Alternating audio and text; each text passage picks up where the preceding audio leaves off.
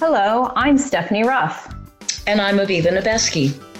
We're the hosts of the Dressage Today podcast, where you can find us talking about anything and everything dressage related. Our conversations span the world of dressage from leading riders to local level dressage heroes. We're talking training advice, showing tips, and sharing stories to inspire your own dressage journey. So tune in, then tack up. Welcome to the Dressage Today podcast, sponsored by Purina. This month's podcast features an interview with Fran Severn, author of the book Riders of a Certain Age. But before we get into all that, I wanted to give everyone another update from Dressage Today. In our January podcast, we ran the interview I did with para rider Genevieve Roner after her win a day clinic with Adrienne Lyle. To follow up on that, actually, Adrienne graces the cover of the spring issue of Practical Horseman, which should be arriving in mailboxes as we speak. And inside those pages is also a feature piece on the clinic. But if that isn't enough, Dressage Today on Demand is releasing the videos of the clinic rides. And we are really excited to have someone of Adrienne's caliber join Dressage Today on Demand. I'll say. I know. And then, you know, even, well, not even, not even better, but in addition to, we have a little bit of an update. Our um, interview also from a few months ago we did with Anna Buffini. She just, and along with Ashley Holzer, just represented the, the US at the World Cup. And um, d- both ladies riding both mares, I'll have you say. So it was an all woman team. I love it. I know. So do I. Did, you know, represented the United States very, very well. And we're very proud of both of them. Aren't we lucky that we get to talk to people of their caliber? We are. And Anna was lovely. And maybe one of these days we'll be able to speak with Ashley as well. And I know I'm I'm sure they will continue to do to do more things internationally. So, yeah, it's fun. We get to talk to all these important people. I know. I know. Best job ever. but then more international travel we have we have what we are calling our new temporary segment the march to the maccabi so it. aviva what news do you have to share about your international event? Well, I'm very excited that it looks like we now have a fourth member of our team. Um, I talked last month about our coach, Rebecca Cord, and Rebecca has a student um, named Kat. I don't know her last name yet, but it turns out that 18 year old Kat is Jewish and is interested in joining our team, and she will be joining our team Wow. So we're super excited to welcome her. And um, now we're just sort of trying to organize everything and figure out all of the nitty gritty details. Um, it looks as if we have found courses um, for Rebecca and Sarah, and I think also for me. Okay. Um, so I can't wait to find out more about this horse. All I know at this point is that it's a gelding and he's chestnut. Um, and he's done some third level, and I don't know how successfully or not, but I've seen a couple minutes of video and he looks like just a really good citizen. Um, so I'm super excited about that. Um, my fundraising has been going great guns. I have the most wonderful community, Stephanie. I am so fortunate um, the auction is going so well. I have about 68 items on the auction. Almost all of them already have bids on them after only a couple of weeks. Wow. And the auction has already raised over $5,000. Wow. Which is just amazing. Of course, yeah. the whole five thousand dollars. Trust me, the you know the auction site and the and the credit card companies, that, but that's still a really substantial amount of money. Um, and that's going to go towards the lease on the horse, um, which is becoming more and more expensive as we speak. um, so, if any of our listeners are interested in taking a quick look at the auction, it's super exciting. Um, it's www 32auctions facebook.com slash Maccabi USA Dressage 2022. Um, and all you need to do is register and then bid and have fun. And believe it or not, new things are coming in every day. So um, as I know more, I will share more. I do. I can tell you that um, Wizards Creations created brow bands for us. They're red, white, and blue. They're absolutely beautiful and stunning. And my very dear friend and FEI trainer, Maria Trieschman, paid for them for us. Wow. So, yay. So we're going to go down center line looking pretty fancy. That's awesome. yeah. So more as I know it. And um, thanks for thanks for remembering and asking. Yes. Oh, of course. Well, we we will expect an update every month now. okay, I'll do it.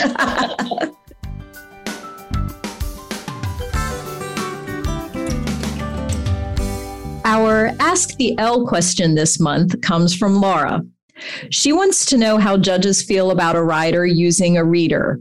And in the instance that if a rider that has a reader still goes off course, can, which I'm sure has probably happened, oh, yeah. can can the reader do anything, or is it up to the judge to stop the test and explain the error? So that's a great question, Laura. Thank you for asking it. Um, you know, as a judge, I don't care whether you have a reader or not. Um, the the only thing about the reader is that I hear you telling somebody what to do. And i know what you're supposed to be doing. And sometimes readers make mistakes and that scares me. Um, but no it doesn't influence my my opinion of the ride one way or the other. Um, please know that you may not use a reader in championship classes. Um, and interestingly, event riders are not permitted to use readers for their dressage tests. But at schooling shows, I don't care if you have a reader or not. I don't think most um, real judges care about a reader either. Um, if the rider goes off course, the reader can't help. Um, it is the responsibility of the judge to ring the bell or blow the whistle and stop the rider and tell them what the error was and where to start over again. At that point, the reader starts where the judge says. So if you were supposed to make a circle at E and you forget the circle and keep going, the judge will say, why don't you come back to, you know, whatever letter and start your circle at E. And at that point, the reader will say at E, circle 20 meters, working trot, or whatever it is. Um, the reader cannot repeat anything. Um, the reader cannot use the voice to help the rider in any way. Um, they need to sort of very monotonously say, do this, do this, do this. Um, you do sometimes hear readers um, using an inflection to remind a rider of something, and technically that's unfair. Um, but in schooling shows, we kind of don't hear that most of the time. Um, I might, if a reader is doing something really obvious to help the rider, um, I might call out to the reader to stop it um, I might stop the test and explain that that is an unfair advantage.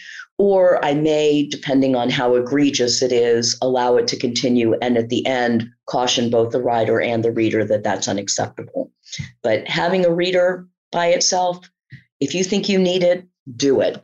That's my short answer. you know, it's funny. Only only once when I was showing a lot did I use a reader because I was I was showing two tests and I actually went off course in my first test and those then for whatever reason I was like okay my, my confidence was shaken. And I was like all right could you just read this test for me for my next class? Cuz now I'm you know I was getting mm-hmm. confused. But I really didn't like it. I found myself listening to what the reader was saying more than I was focusing on what I was doing So it didn't work you know, well for me. I mean, I got through the test, but I wasn't thinking like what I needed to do. I was like more like I was thinking more about wait, wait, what did she say? Or you know, yeah. yeah. You know, people some people really find a comfort level in having a reader um, because it feels as if it's a lesson and the trainer is talking to you. Right. Um, so there and and you and you think that your horse knows that as well. Um, other people find the same experience that you had that instead of concentrating on what you need to do to prepare for each movement right. you're waiting for your reader to tell you what to do. Right. So it's it's a very individual preference. I i know that when i first started showing second level and there was counter canter having a reader was really helpful to me because i forgot what lead i was supposed to be on sometimes so it was comforting to hear my reader say something about left lead and to realize that I still was on the left lead uh-huh. um, and that that was where I was supposed to be. Um, but you know, my my way of preparing to compete and um, what I what I recommend to my students is, you know, our our our our brains don't know the difference between doing something live right. and imagining. And i know that Jane Savoie talked a lot about this in that winning feeling. I think that was her first book. Um, and that's visualization. Yep. and so what i tell my writers to do is to prepare to go down center line by writing your test every night before you go to bed and yeah. not just you know a down center line x halt salute you know c track left but a enter. You know i'm sitting evenly on my seat bones. I'm looking at the judge I'm, you know, lifting up my rib cage, I'm closing my leg, I'm closing my hand, I'm thinking about sinking into the saddle. Now I'm relaxing into the halt. I'm putting both reins into one hand, I'm dropping my left hand, I'm nodding my head and I'm saluting. You know, and it can take you instead of a 4-minute ride to visualize can take you 10 or 15 minutes to ride. Right. But at the end of that, you've just ridden the test. And, you know, if you do that enough times, you're hardwiring that in. And some of that muscle memory is there when you actually go down center line. So I can say that as I plan for going to the Maccabi, I haven't been down center line in quite a few years. um, and so I have been, you know, imagining riding third level test two and third level test three. And even though I don't know the particular horse that I'm riding. And even though I don't know what the arena looks like, I'm I'm doing that because we're riding according to FEI rules, which means that I can't have a reader. Right. Yeah. and I can't have a whip. So, you know, the more times that I imagine a generic ride, um, the better it's going to be for me in going down center line. Um, I'm also riding the tests with my own horses even though I won't be taking my own horses. Right. Again, you know, the more you do it, the better off you are. So, yeah, I mean, having a reader sometimes can be really, really useful. But if you are a very competitive rider and you are planning on doing championship rides or whatever, um, it's you know it's it's good to get used to just riding without having that help. Yeah. And I did I used to do exactly what you said. I would visualize, I would ride that test in my in my head over and over and over again. And um yeah, that was and plus I would never like I know where the dressage letters are, but when I would visualize tests and practice and stuff like that, I wouldn't think, you know, I wouldn't think the letters. I would just you know ride point to point more point to point mm-hmm. so that was the other thing from the reader that made me go wait what letter what wait I, even though i i do know them it just it was yeah it just didn't work well for me now you know it's interesting you say that about the letters i had been riding dressage a long time before i knew where the letters were um, and i memorized patterns and the right. problem with memorizing yes. patterns is that if you go from a small ring to a large ring, the pattern well, yeah. changes. Yeah. And, eh, you know, if you lose your focus for just a fraction of a moment, um, knowing the letter that you're going to, and particularly when you start writing um, the the the le- the tests that do use those RSVP yes. letters and those Yep. central line letters Yeah. Writing accurately makes such a difference. And I, I know we've talked about this before in the ask the l is you know if if all things being equal if you ride a beautiful medium and the medium is supposed to go you know across the full diagonal and you ride a beautiful diagonal across the full diagonal and i ride a beautiful diagonal and i ride to p technically that's an error Right. so remembering your test based on letters can really really help and especially when you get to things like third level where you do the half pass and it's a very shallow half pass Yeah. and you know we think oh i'm going to get back to the rail before i'm supposed to and i'm going to get extra credit points because i've made the movement more difficult because it's a steeper half pass well yeah except that you know what when you make that half pass steeper the chances are your horse is running onto the inside shoulder so ride to the correct letter Right. so knowing Yeah. where those letters are is super duper important Oh yeah, I'm not saying it. I yeah, yeah, I'm not saying my way was necessarily the right way, but that's also partly and it's partly and we we we digress too much, but it's partly how people's brains think too, you Yes. know, and yeah I did know where the letters were, but I just didn't think in my mind what the letters were kind of thing, Yeah. you know. Yeah. I don't know if I'm explaining it. But anyway, we digress. we digress. All right. So, but it's all good. It's all good. It's all it's all re- relatable and and Uh. related. here we go. So moving along. so moving along, yes. Up next, we have our interview with Fran Severn.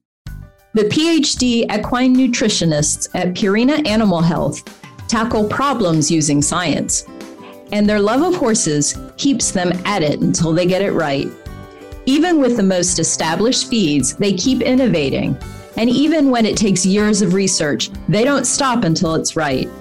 They are dedicated to the scientific method, but it can't capture the feeling of seeing a horse reach their full potential.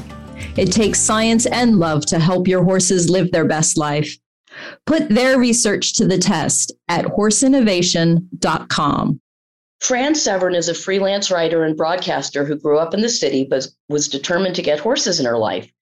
After earning her degree in mass communication, she worked in broadcast news in Louisville, Kentucky, where she covered the Kentucky Derby, events at the Kentucky Horse Park, produced equine focused features, and finally bought her first horse. Moving to England with her Air Force husband, she discovered dressage and continued her training when she returned to the States. She's written about the exclusive tailgate party at the Royal Enclosure at the Ascot races, shipping horses to the Olympics, riding on Civil War battlefields, and the chuck wagon races at the Calgary Stampede. Fran lives on Maryland's eastern shore, where she enjoys riding on the beaches and trails and promoting local equine activities and businesses and travel to the region. Her first book, Riders of a Certain Age, has just been published by Trafalgar Square Books. And I'm proud to say that Fran is a student of mine as well as a very good friend, and we're thrilled to have her join us today. Fran, I'm so excited to welcome you to this edition of um, the Dressage Today podcast, and I'm so excited to talk to you about your book. I was really honored to be one of your beta readers, and I so enjoyed the book. But before we start talking about that, even though I gave a little bit of a bio and talked about you and how you got involved in horses, you tell us how you got started in horses and particularly in dressage. Oh, Lordy. I was one of those horse nut kids. Unfortunately, I grew up in downtown Baltimore. So there were not many horses there that the they call them the Arabbers. It's the guys that have the horse drawn carts that go around selling vegetables. I Yep. do not know where the name comes from, but that was as close as I ever got to a horse. And then uh, really it was after I graduated from college and I had a choice of a really nice job in Dayton, Ohio, and a really mediocre job in Louisville, Kentucky. So, of course, Louisville Yeah. and um, Road. I was working for the 50,000 watt clear channel voice of WHAS Louisville. And um, one of the perks of that was that we covered the Derby. Woohoo! And my first derby was um, Alydar affirmed, Oh, standing my. standing at the paddock entrance, you know, where they, where they take them Yep. out, shrieking. My last one was Spectacular Bid, and I was standing up on the uh, you know up by the Twin Spires where the recording booth was, and everything in between. Um, but while I was there, Louisville, I, I rode. I finally had a chance to ride, and then my husband was Air Force, and we spent six years in England, and that's really where I discovered dressage. Um, I have been doing some eventing and jumping, and I'm not real good at that. I don't have the guts to really go all the way out with that because it Yeah. hurts when you hit the ground. But there was a lady by the name of Christine Dodwell who is long gone. This was the mid 80s, and she was already well into her 70s. and she only had three horses. They were all Prix St. George, and that's what you started on. And I'm like, what? And she would say, My dear, if you do not write it correctly from the beginning, how will you ever know? and the horses were fabulous. They would give you nothing unless you did it correctly. so that was really exciting. Then we came back to, to the States. And um, the first few years, I didn't have a chance to ride. We were busy like work. And um, in 2000, my husband got a job on Maryland's Eastern Shore. So we moved down here. And of course, if you know anything about this, is where the Perdue and the Tyson and the Mountaire mm-hmm. chickens come from. And I had no idea that there was were horses, and there were. It's not a huge community, but a really strong, not large but strong dressage community. And I was lucky that I fell in with people that that was what they wanted to do, and that suited me just fine. So that's that's how we got. That's how I got there. Wow. I know that I met people like Aviva. and some people, you know. So, so what do you love about dressage? I mean, I get the idea of eventing. You jump things and you fall off and you don't bounce anymore because we know I don't bounce anymore. But Yeah. what was it about dressage that I mean, after going through thoroughbred racing, what what made you choose? I mean, you couldn't get a whole lot more opposite. Well, whoever was, was into thoroughbred, you know, was not riding thoroughbreds. I could appreciate it, and I did some stories about it in the training. I cannot. The only time I ever imagined what it was like to ride a thoroughbred, my mare. Do you remember Heather Bold, my my my uh, chestnut thoroughbred mare, Yes. who was part Selle Francais, part thoroughbred? Her great granddaddy was um oh, oh oh oh oh I can't think of the name of it now. Anyhow, he beat Bold Ruler in the Kentucky Derby oh, and he was third round table round table and i was riding up at, at one of the places one day and it was a windy day and a branch broke behind her and she bolted and i remember thinking this is what it's like to be on a thoroughbred i am going to die now I tried to make her turn to the left. She had already decided to go to the to the right. We continued in those trajectories. And boy, it was not a pleasant. I landed on my stomach, thank God. And my first thought was, can I feel my feet? Um, so that's the closest as I ever wish to become to riding a thoroughbred, tanking to get someplace but but what I love it's it's that it's a constant progression. You can it, it's it's you're on it for the journey. You're not on it to win the ribbon or be the first one across and see how many jumps you can get. It's you're competing with yourself and you're not really competing. I mean, I like to show, I like my ribbons, but you're not really competing against somebody else. You're just trying to see where you are on this endless spectrum of perfection and just where you can go and to try to get that unity with your horse that you two can mind meld and understand where you're going and you know that just fascinates me that it's always a little more and then if today is not a good day then you go back and you do Mm. something else and then you come back to it it's just it, it, it never gets boring because you're never doing the same thing with the, the same goals. With jumping, it's got to get this jump, got to get this jump. With dressage, it's can I get a little more subtle here? Can we get you? Yeah. Oh, you listening to me a little better. Okay, cool. So that's that's the fascination for me. You know, Very it's nice. nothing like giving your horse a big hug at the end of the ride and having them say, I love you so much that they snort all over your coat. so, who have been the uh, people that have inspired you in, in the horse world through your your horse journey? Well, Christine Dodwell, obviously, because she was just such a, you know, she she she loved her horses. They also all rode Western.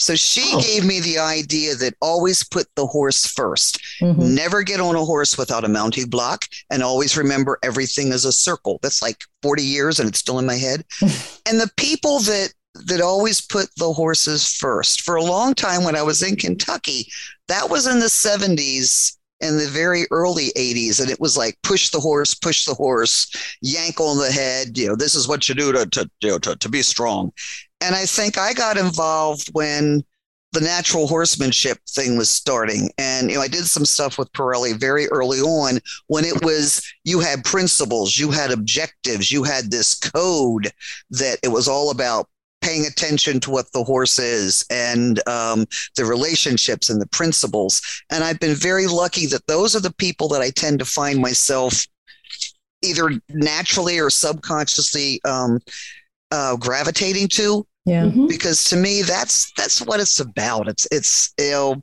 one of the things I said in the book when you're looking at, at how people look at things, it's that men love riding, women love horses. Yeah. And I think that that's a big. The men have got to prove they are the manly man taking this horse as boss. And it's like, oh, please.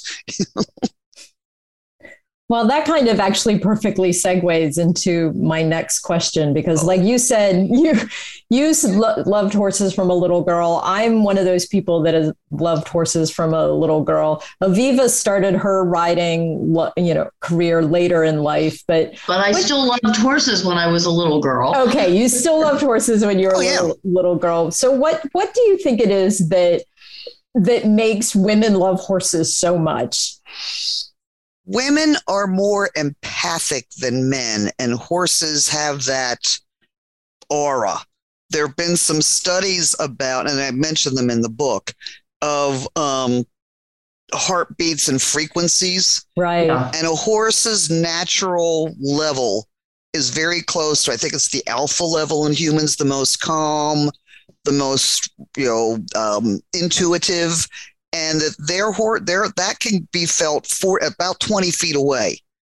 So just being around horses calms people. Yeah. And our physiology, by and large, there are physiological differences. Women are more hardwired to be supportive, to be nurturing, and to be, you know, that that kind of looking for um, what I want to say, looking for a balance so that uh, and horses feed into that and then the other side is they are non-judgmental in a world where women are often judged for all sorts of stuff mm-hmm. yeah. and um, they they are supportive and they give women a chance to be independent and um, accomplished in a way that isn't being judged by others necessarily and I think that's very important. I love it when I see young girls coming to the stable because if you can tank around a you know 1500 or 1200 1500 Dutch warm blood, ain't no guy going to give you any problem when you're out on a date. Right. Yeah. yeah. I think that develops a sense of, of self reliance and self respect that often the way we have to live, we always put ourselves second to the house and the kids and the husband and the job and the this and the that. And I think we often lose who we are. And I think horses give this back to us. Well, that's beautiful. Thank you. so, uh, you know, I've known you for quite a few years now, Fran, actually. Yes. I think it's probably been maybe six years that, that I've known you. And I, I've known you as a writer over the years um, lots of articles and you know lots of various things here and there but you've never written a book before mm-hmm. and this is a really unusual volume what what kind of what kind of inspired you to write it mm. well first off we've known each other longer than that because if you knew me with heather that's going back okay heather heather gave me aj and aj would be 13 so you've known me 15 years. Oh wow. Okay. Scary, isn't it? Okay. Yeah, that flies, really Aviva. I know. Sorry. Six years. Six years. It's been six years, not 15. Stop aging me. Actually, this whole thing started as a joke. I was going to really? do because I was running into older women doing dressage, and dressage has a lot of silly elements if you want to let it. You know, yeah. so many people take it. I, I take the discipline very seriously. I don't take me very seriously. Mm-hmm. I have a very um, uh, what's the word I want to think? Anyhow, it'll come to me. Uh, uh, a very anyhow, I don't take myself tremendously serious, although I take my discipline seriously when I'm writing, I do. But it started as going to be a funny little thing about women riding dressage and what the letters mean and all these little cute little little things. And I joined a number of um, Facebook groups that are specifically for older women. And I kept seeing the same questions coming up and the same discussions. And the, the responses ranged from that's good to, oh, dear God, please don't let them read this. and um, I thought, you know, when I would answer, I would try to like put really, you know, some some of my experience and, and and people that I've spoken who who know a lot more than I ever will. And I said, you know, they need a handbook, but there's nothing out there. And I thought that means either one of two things either there's no need for it, or it's a niche that nobody's filled. So I wrote a, a, a rough copy, about half the length that this is, sent it up to Trafalgar Books and they said, "Lovely, we'll get back with you." And I way past this time when they say, "If you haven't heard, forget it." And then in the beginning of December, two years ago, I got a thing going saying, "Terribly sorry, we'll, you'll you'll get a final notice the end of the month by the by the first of the year." So Christmas comes, Christmas goes. I thought, well, they just didn't want to mess up my Christmas. And New Year's Eve, they called and said, "Yes, we want the book." Uh, so while the rest of you were spending quarantine, you know, binge watching, uh, you know, something, I was writing a book. I didn't even know we were quarantined. You know, you, you, know you're an introvert when you're quarantined and your life does not significantly yes. change. Yeah, yeah, I hear you. So that's what I did, and then as I began to find, you know, um, subjects that needed to be, to, I needed to have somebody vet you know, I was sending things to my veterinarian and two lawyers that I know and talking to my farrier and just digging up all the people that I could so that if I had, you know, if, if I wrote something, I could at least say, no, you don't like it. Well, this is the person who told me and you know, divert blame. There you go. well, I have to say, when I read the first copy that you sent me, it was I'm, I'm exaggerating, but it was a thousand pages long. and there was just so much information yes. in it, and it was a little bit overwhelming. Oh, yes. And I love the way that you've whittled it down. And I think that where it is now is just about perfect, and it allows you volume two. oh, God. to, delve, to delve into all the things that you took out. Well, but, no, a lot of what I took out, the medical part, because as older people getting in and was reading right. the medical part was probably um, two or three years worth of medical textbooks and into all kinds of minutiae that nobody really needs. Um, so that all went. The section on natural disasters was 8,000 words. Wow. That got winnowed down to about half of that. And then a lot of it was going, and, and I tend, when I write, I tend to write very passive voice. And then I go back mm. and say, okay, get rid of all this and turn it around so that it's actually readable. Um, so yeah, it went from the initial thing I sent to Trafalgar just as a sample of this is where I think I'm going to go or would like to go was about 35,000 words. And they got back, we had a long talk. They said, good, make it 70. I went 70,000, which meant I had to add a, uh, quite a few um, topics that I didn't have originally. And then um, I think it ended up being like 69,000 or close enough for government work. Yeah. Oh, yeah. But it, it was, amazing to see. And then you had all these things, and, and it was, I had to figure, well, how do you lay this out so that it flows in some kind of a, of a proper way? You know, it put this section in safety. Doesn't it also belong in health? Because we're talking about hard hats or safety helmets or proper writing. And it really, fortunately, um, the, the editors, um, Rebecca and Martha up at Trafalgar are geniuses um, overall, plus taking care of a total novice who was calling, going, I don't know what I should do next. well, Very patient ladies. well, what was your favorite part to write? I can, I can, I can tell our listeners what my favorite part was to read, but what was your favorite part to write? I'm not sure there was one that was more fun. Um, you know, I love doing research. So send me down those rabbit holes. I think probably some of the, the funny things. I mean, the, the, the development of the sports bra had to be one of the funniest things ever because it actually started with a couple of college girls taking two jock straps to make the um, the pro- prototype and it is now bronze and is in the Smithsonian. So, So you find these crazy things. Yeah, that was funny. I enjoyed, oddly enough, writing the natural disasters section because that is immediate help when you need it badly. And that was important to me. And you know, things about traveling with your horse, um, those were things that were fun to write. The hardest thing was the part about end of life and euthanasia Oh, which is yeah. sad anyway. Yeah. And as Aviva will know, I had to put my horse Chance Encounter down very suddenly. He did not recover from EPM. And I went out one day and he was walking in circles like a drunken sailor. yeah. And I was in the middle of doing the final edit of that section. That was hard. yeah. Yeah. But again, that's something that was very important. People really need to think about that when they don't want to. Right. Think about it now before you're in a situation of, oh dear, I have no cho- no options. Yeah. So, well, so what was your favorite part Aviva? I'd love to Yeah. Yeah. I want to hear. Yeah. I want to hear your favorite. You know, part of interestingly, there I had two favorite parts, and okay, nobody needs to judge me on this. So, Okay. one of my favorite parts was the whole thing about all of the the medical things that happen to us when we age. Yes. Um, because you know, I, I am an aging rider. I am 63 years old, and you know, yeah, I You're have a child.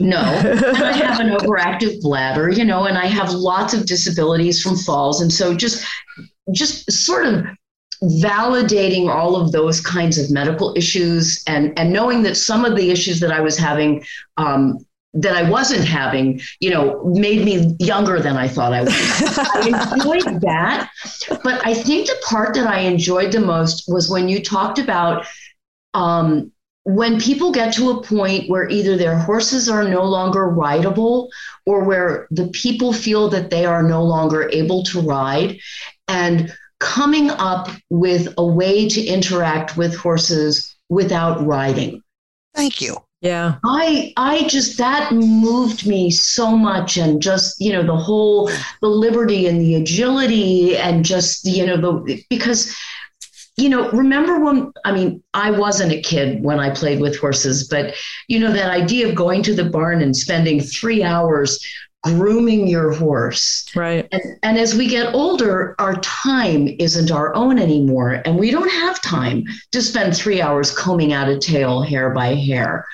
Um, and the idea that you're not in a rush to get your horse tacked up and in the arena, that your whole purpose of being there is just to be with your horse. Mm-hmm. Um, that part, I think I that was my favorite. I think Well, that's honestly, that was my favorite part. Yeah. That that again, that was a late addition, to be honest. And it was it's a group that's called the Non-Riding Horse. Mhm. And I think it's a Facebook group. There was actually it started in England when a lady's horse was injured and she said, can't compete anymore. I think she can ride a little bit, but she said, I'd rather spend time with the horse than ride.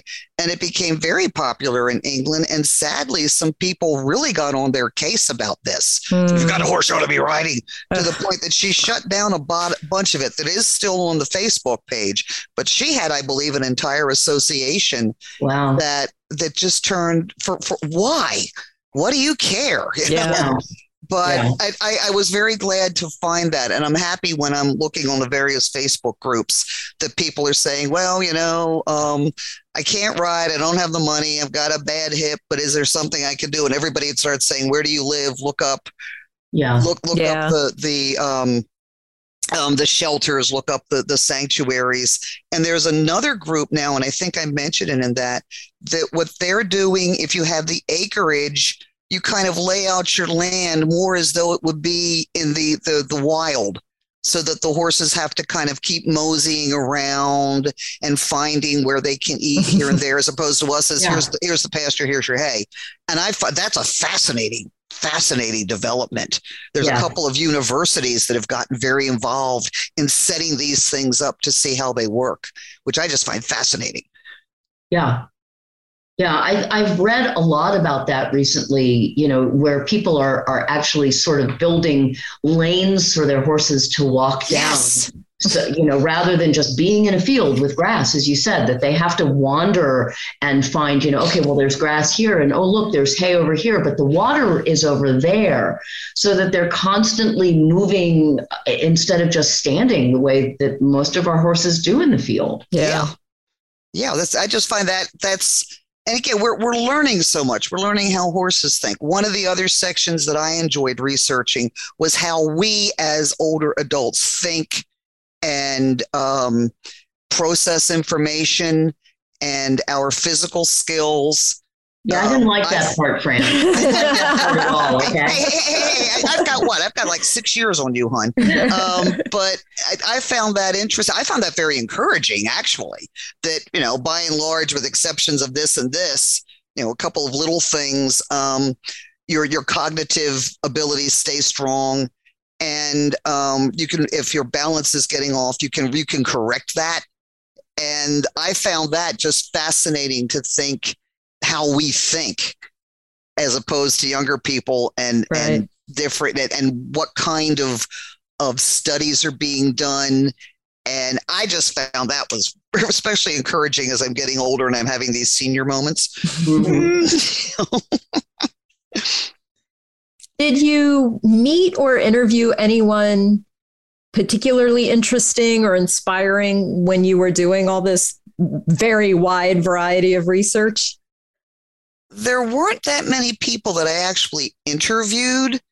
Um, you know, the couple of people that I, I spoke with, with, um, oh, let me think, uh, the American Humane Society, some of those things about rescuing horses. Yeah they wanted to clear up some misconceptions about horses going to auction are always the horses that are or, or horses being surrendered to um, a shelter. They're always the horses that are the losers and that's really not the case. In almost i think she said it was 90 some i've forgotten the exact number, but 90 is close enough right. that there are people that just can't take care of them anymore. Yeah. And they want to try to get some kind of safety for them. They want to try to find some safe place for them to land. So those were some inter- interesting things. A lot of it is when I talk to somebody, just the enthusiasm. They yeah. were so happy to tell me anything. the natural disaster people in Louisiana practically adopted me.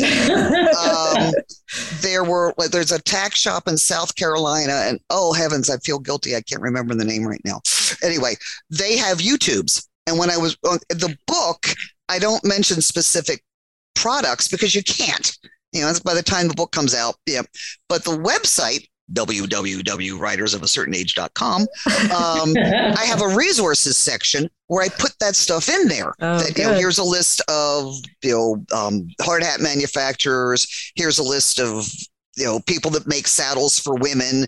And there's this uh, some of the places i would find um, youtubes of here's how you wear one of those inflatable vests and poof, watch we're going to show it being it being turned on and popping.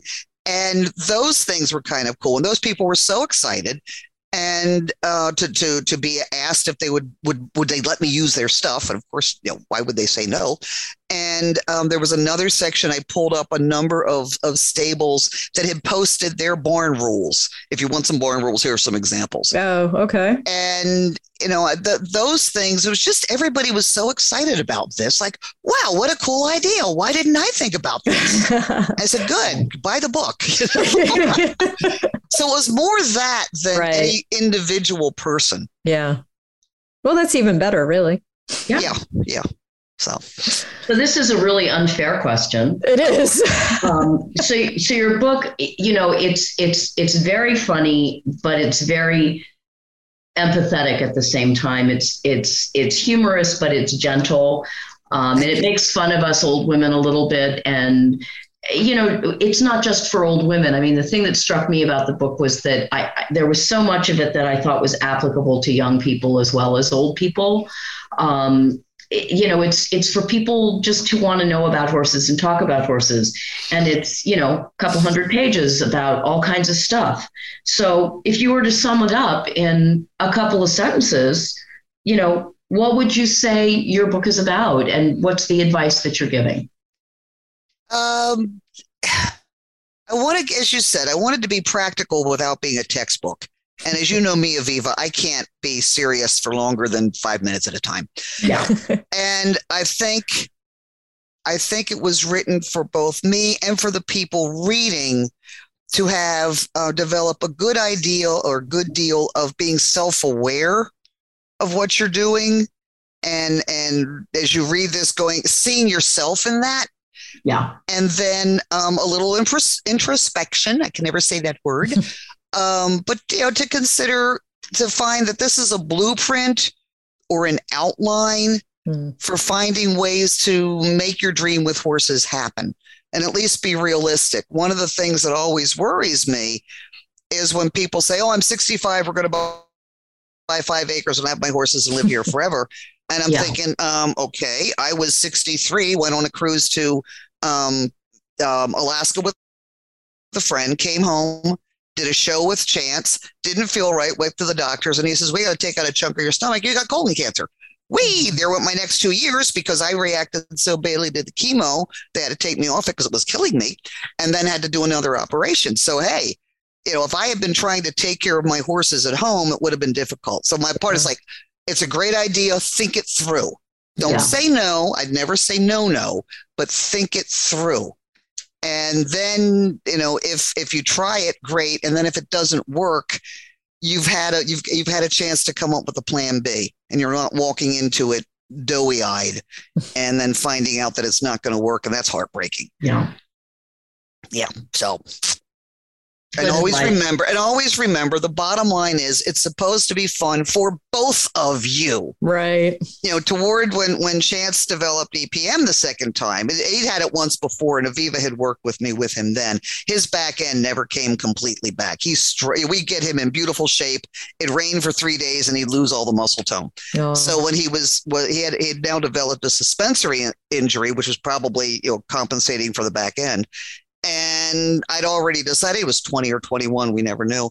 And I already decided, okay, we're not doing dressage anymore. You love trails, we're now going to do trail rides forever because that's what he could do and he would enjoy it. To try yeah. to make him do something that was going to harm him or hurt him or he wasn't going to enjoy, what's the point? What do you get out of that? Right. Do what yeah. the horse enjoys.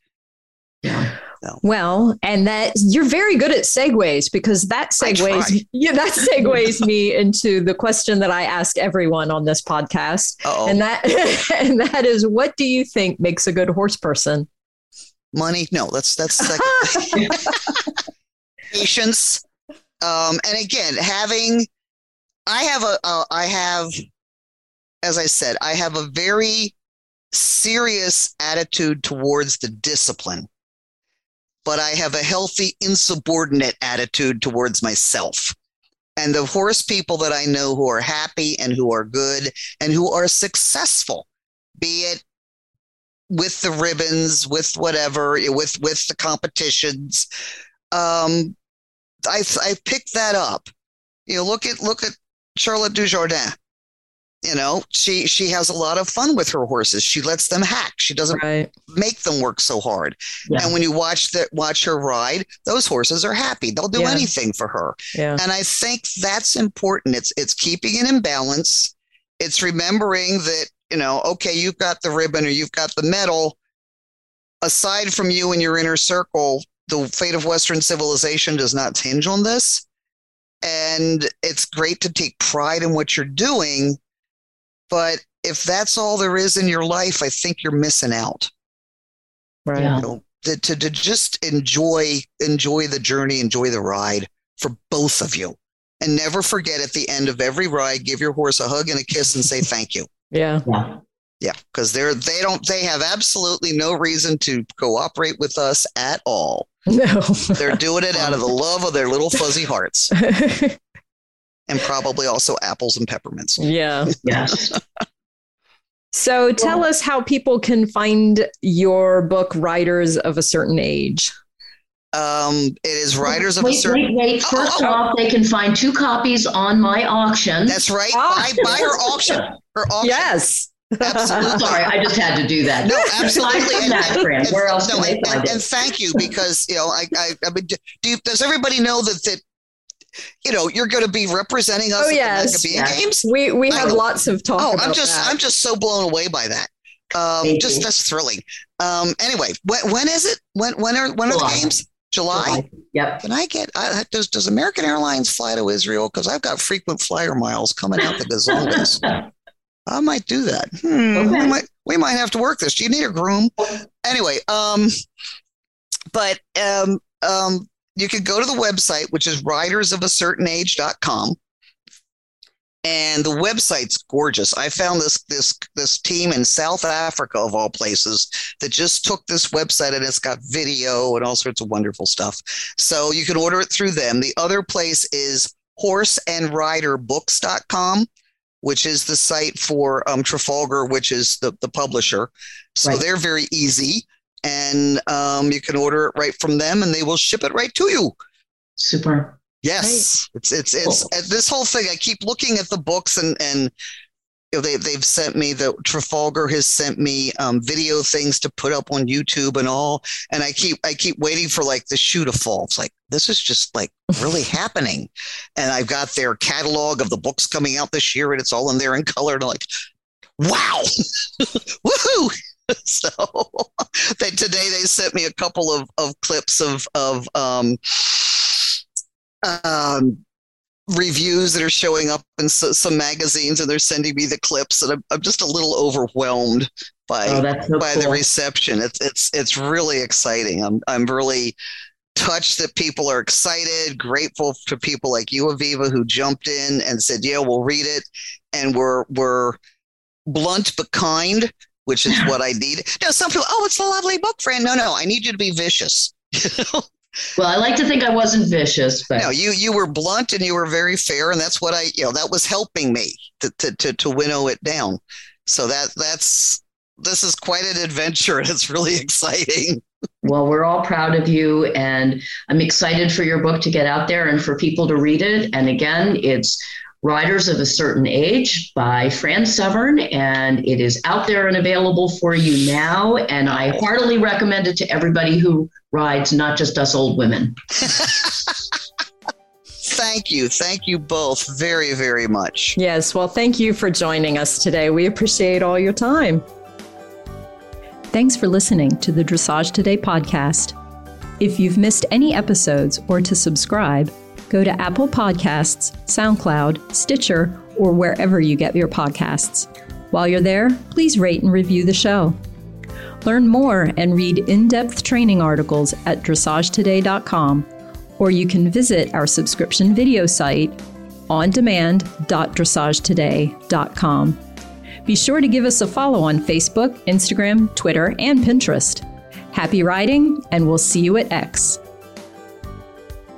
The Dressage Today podcast is a production of the Equine Podcast Network, an entity of Equine Network, LLC.